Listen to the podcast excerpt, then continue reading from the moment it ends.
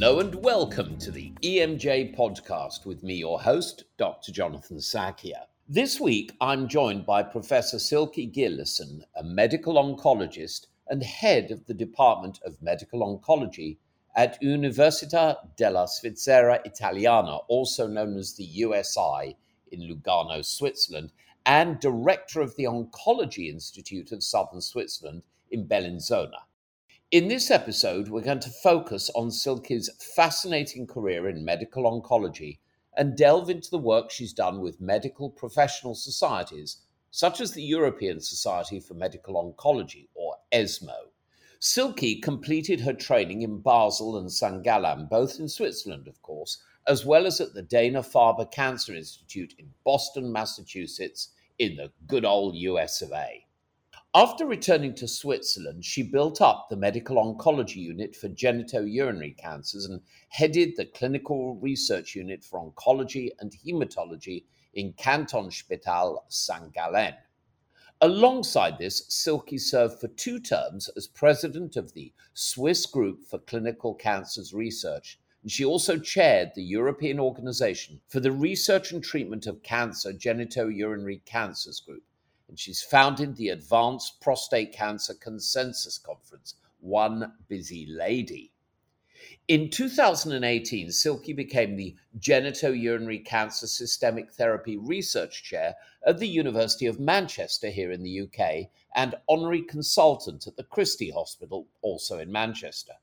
And she also continues to work as consultant in the Department of Oncology and Hematology at the Kantonsspital St. Gallen. In January 2020, Silke was appointed head of the Department of Medical Oncology with a full professorship at the USI in Lugano and director of the aforementioned Oncology Institute, where she currently works. However, alongside her many academic and research roles, Silke has dedicated her time to numerous oncology societies, acting as chair of the ESMO Guidelines Committee for Genitourinary Malignancies from 2018 to 2020.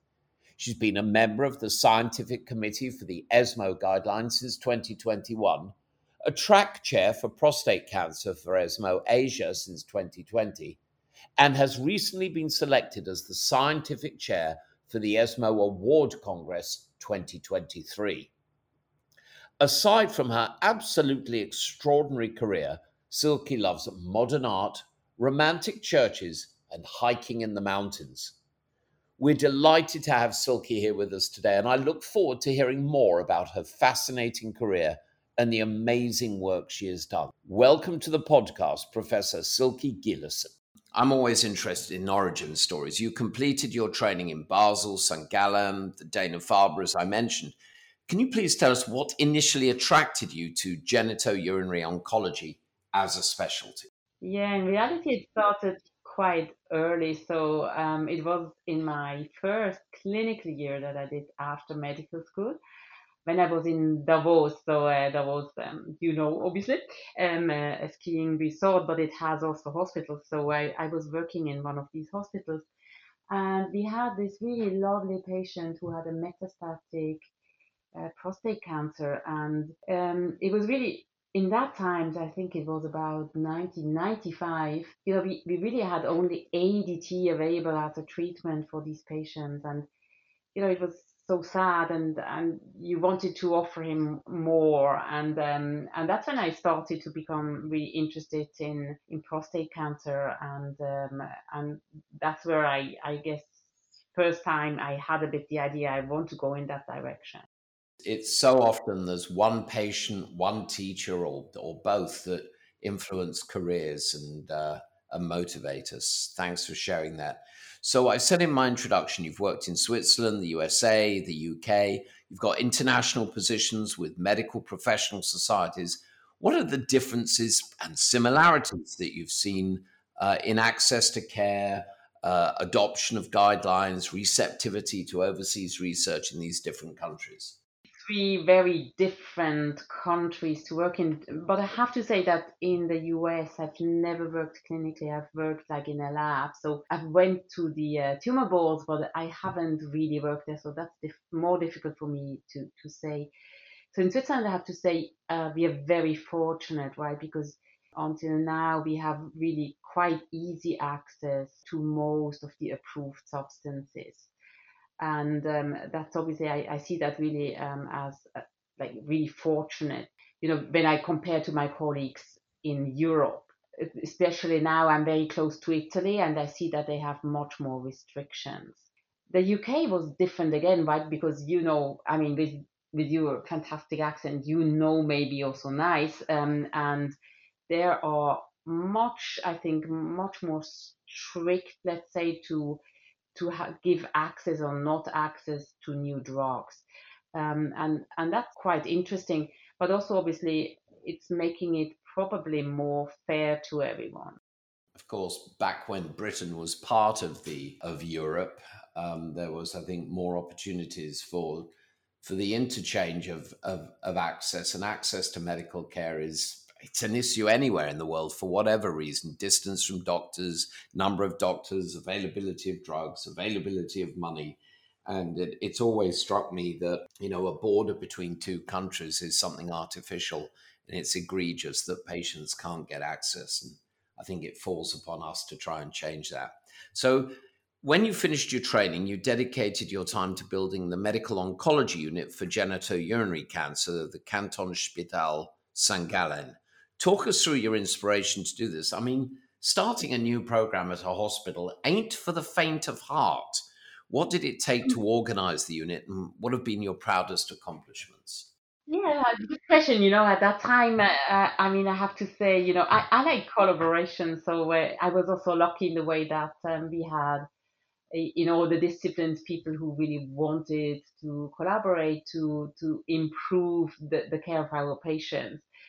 I guess one of the, you know, the even if it sounds very modest, but the the proudest accomplishments of that time was that there was quite a negative view of neoadjuvant chemotherapy for bladder cancer when I started.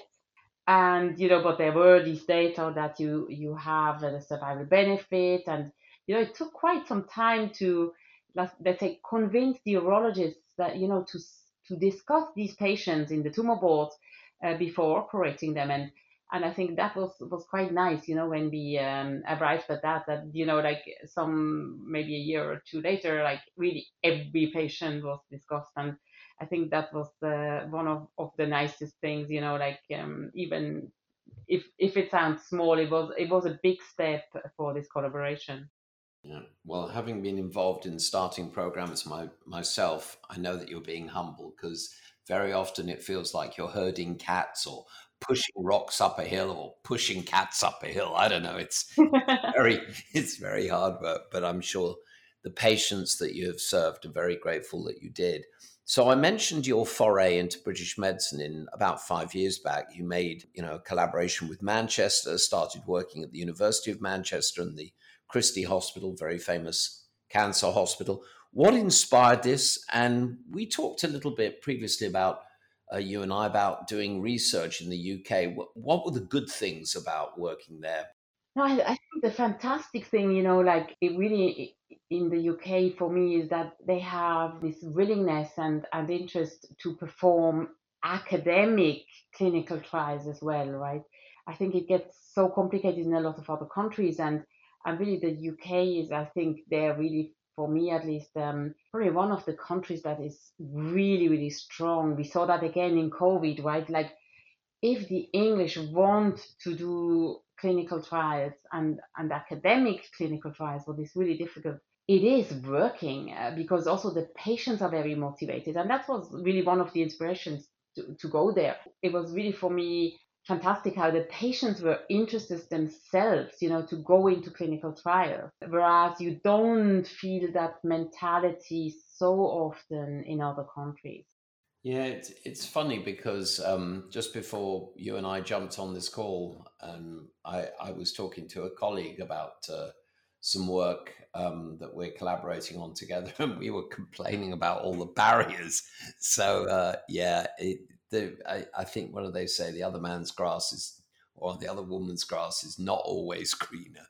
Yeah, maybe it takes longer to start the trial, right? But once a trial is running, you have really the I have the feeling that the patients really themselves will want to participate in these trials.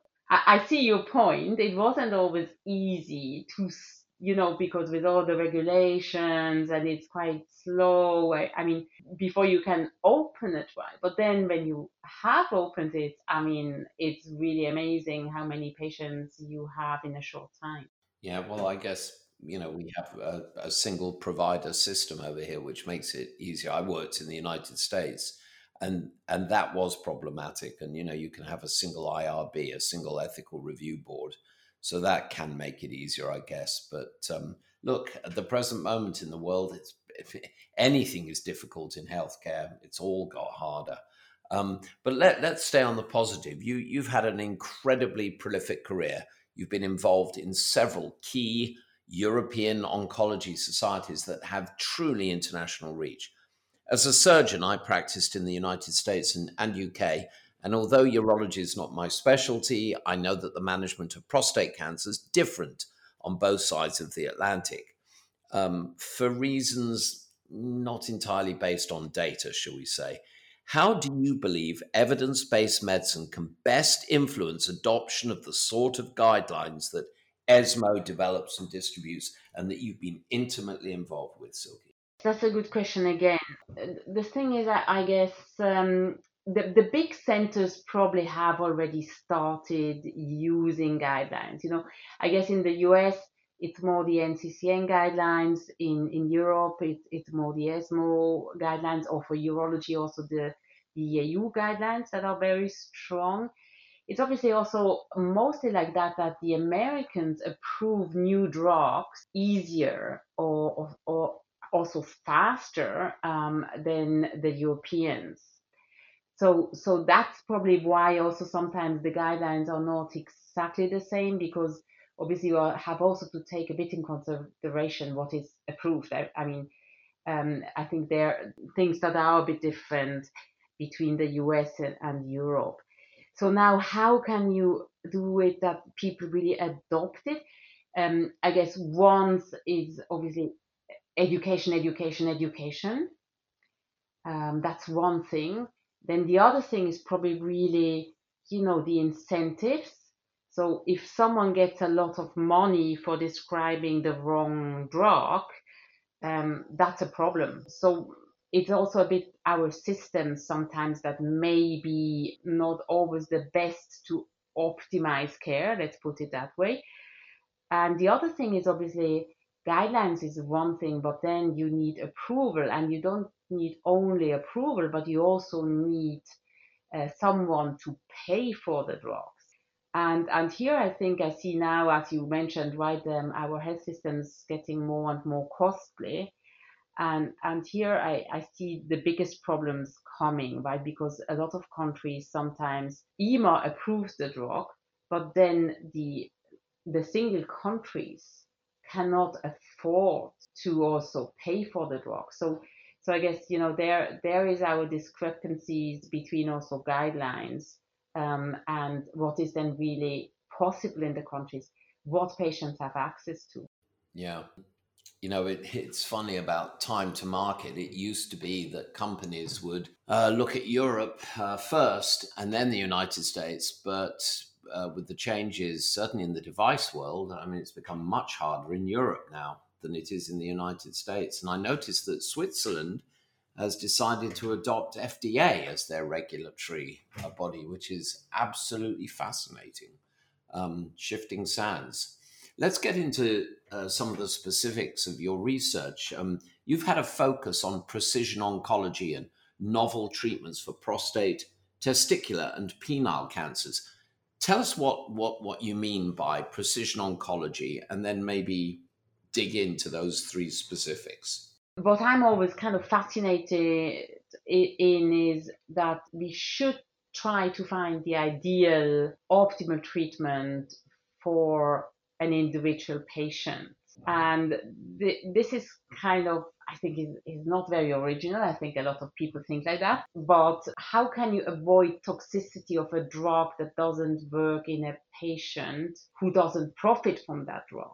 So, so I think this is the idea of, of precision oncology, as you know really well, that you really try to find, um, especially if you have more now, like I, I want just to dig maybe in, in, in prostate cancer, right?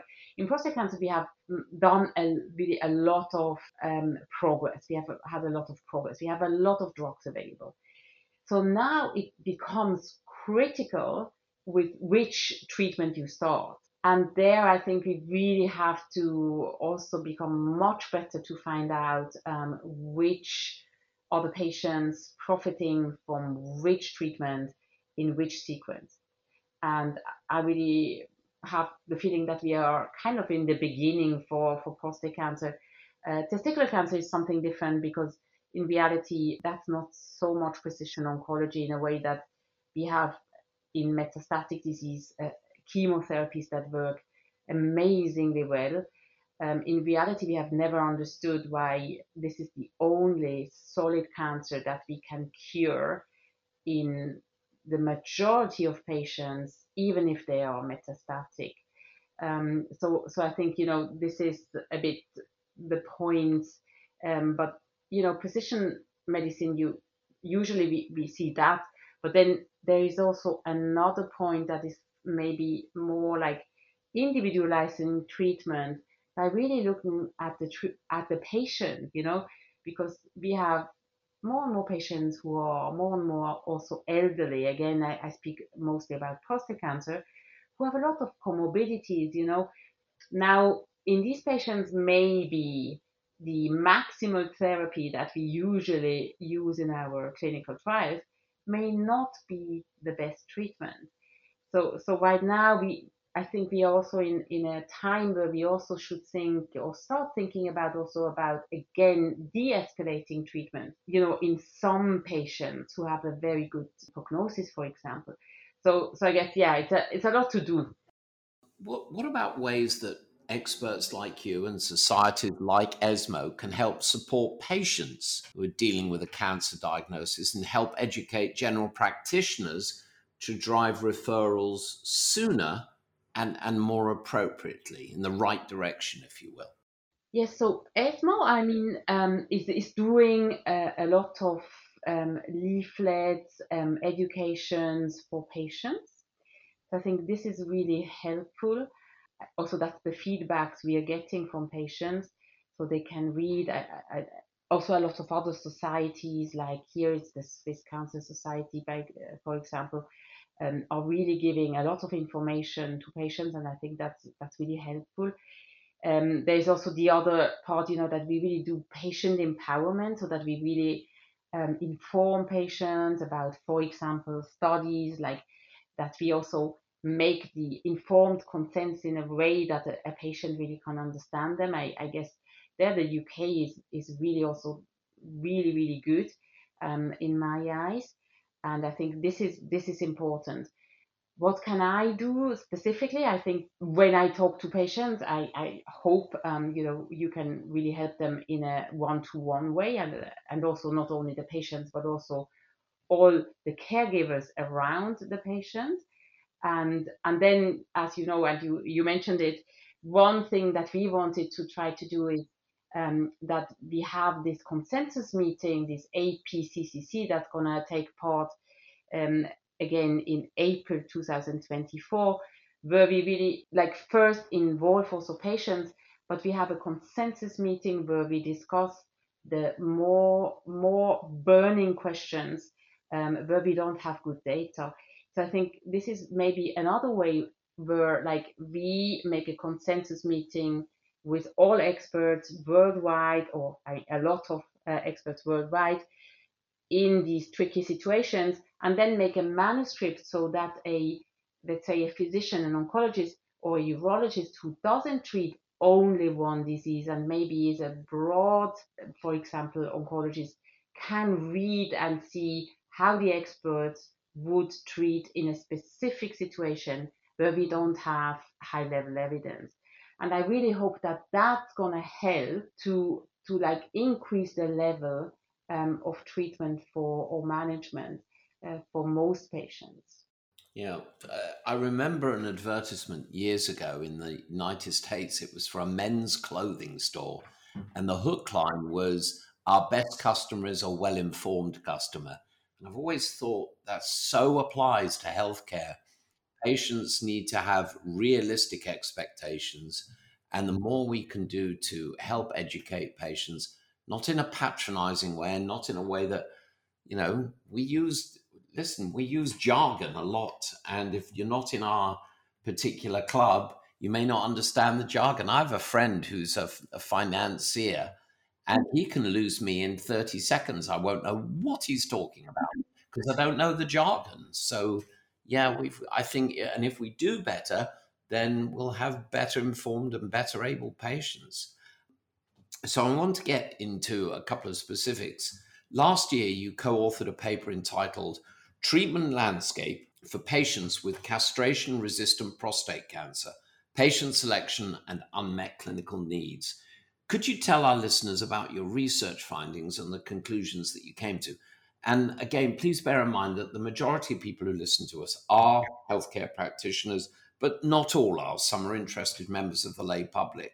Um, so maybe your frame, you can uh, frame your answer uh, in that context castration resistant prostate cancer is, is the, the stage of prostate cancer where um, patients don't respond any longer to hormonal treatment. And, and there we have had, again, a lot of successes in the, in the last years. Um, the question is now how, you know, to choose the best option, a bit like we talked before, for the individual patient and and this is what we discussed in the paper. What are the options? Um, how should you select patients? Um, and really try to focus on the patient and where are the gaps that we're having. And, and as you know well, um, as we discussed also a bit before now, we have more and more patients that are elderly, that have a lot of comorbidities, other diseases, um, and and there is the question, you know, shouldn't we make more pragmatic clinical trials where we really include these normal day patients and not hyper selected, very, very fit patients where every value in the laboratory is normal. So, so I think, you know, this is maybe, I think, the biggest gap that we have right now that we have a lot of good data, a lot of clinical trials, big clinical trials showing, let's say, the, the benefit of one treatment versus the other. But usually these trials are done in quite selected patients. And I have the feeling that we should have more trials that have a more realistic patient population, um, elderly patients, patients more than 80, because I see so many patients that are 80 and more years old, and they are, some of them are really fit, but these patients were not treated in, in the trials. So in reality, we don't really know if they can benefit as much as a younger patient or what happens with the not so fit 81 year old. Uh, I mean, can we extrapolate the data from this fit young population? and I think this is this is the kind of trials I think we should do more and more, like more pragmatic, um, not so much selection. I saw on the USI website a statement from you about metastatic prostate cancer. It's a huge challenge to both medicine and research. So, okay, I've lost friends to this devastating disease. Um, and there's a comment about your research concentrating on finding ways to optimize both the treatment and quality of life for these patients, which is also critically important. Can you expand on that for us, please?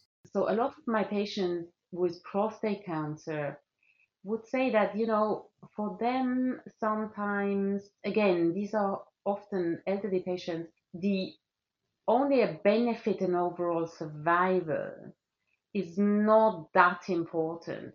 But they tell me that for them, it's more important that they can maintain their quality of life. And I think that is something we have to, to value uh, because it, it's coming from the patient, where sometimes we, we, we are so concentrated on prolonging survival that we we can or tend to forget also about the quality of life. And I, I think that is, is really important. And that's why also what we discussed before, right? Um, we are now thinking in the with the EORTC and Bertrand Tombal um, about a trial where we want to see if we could make treatment breaks without losing um, efficacy.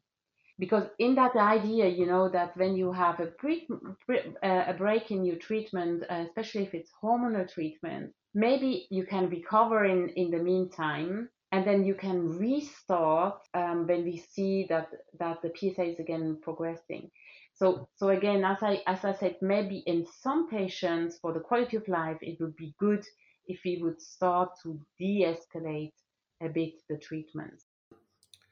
We know about various biomarkers, prostate specific antigen, uh, alpha fetoprotein, and so on. And I know you're keen on seeing more biomarker driven clinical trials and to further personalize medicine in prostate cancer using molecular targeted drugs and immunotherapy. Can you um, talk us through that, please? yeah, uh, there is uh, right now. There's a lot of uh, discussions uh, also about you know the PARP inhibitors in uh, in prostate cancer. So I, I don't know how familiar everyone here on the in the audience is with it, but uh, we found that also prostate cancer patients have these um, BRCA mutations, for example, or other alterations in DNA repair genes that were known much more for, for patients with breast cancer and ovarian cancer for a long time.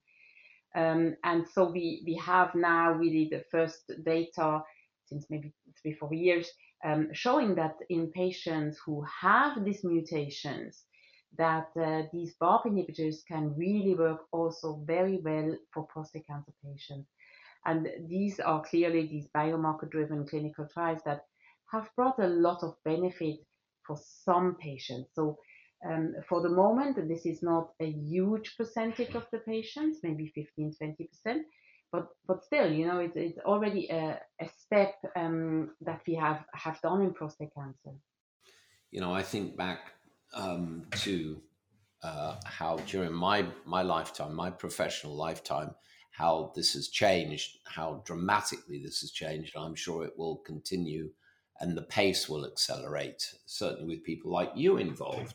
So that takes me up to my last question, which I ask all our guests: If a magic genie popped up and granted you three wishes in your field of healthcare, what might they be?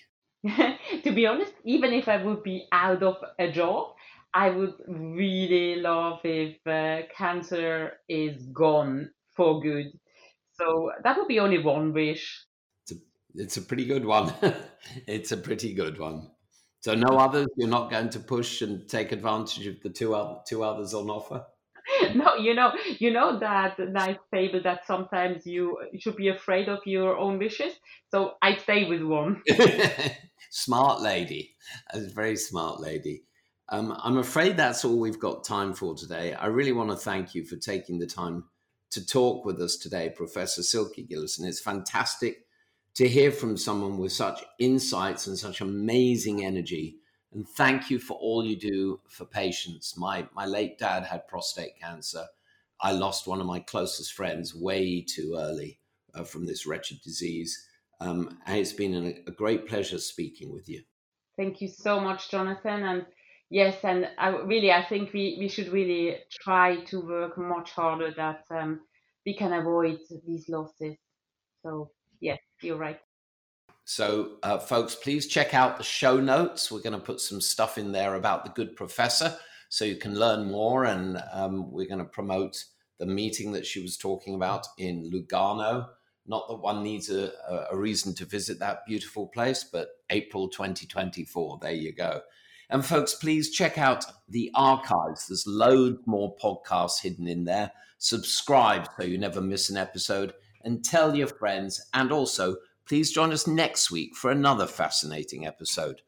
Until then, I'm Dr. Jonathan Sackier. Thank you for listening to the EMJ podcast. Please stay safe, stay well, Stay curious.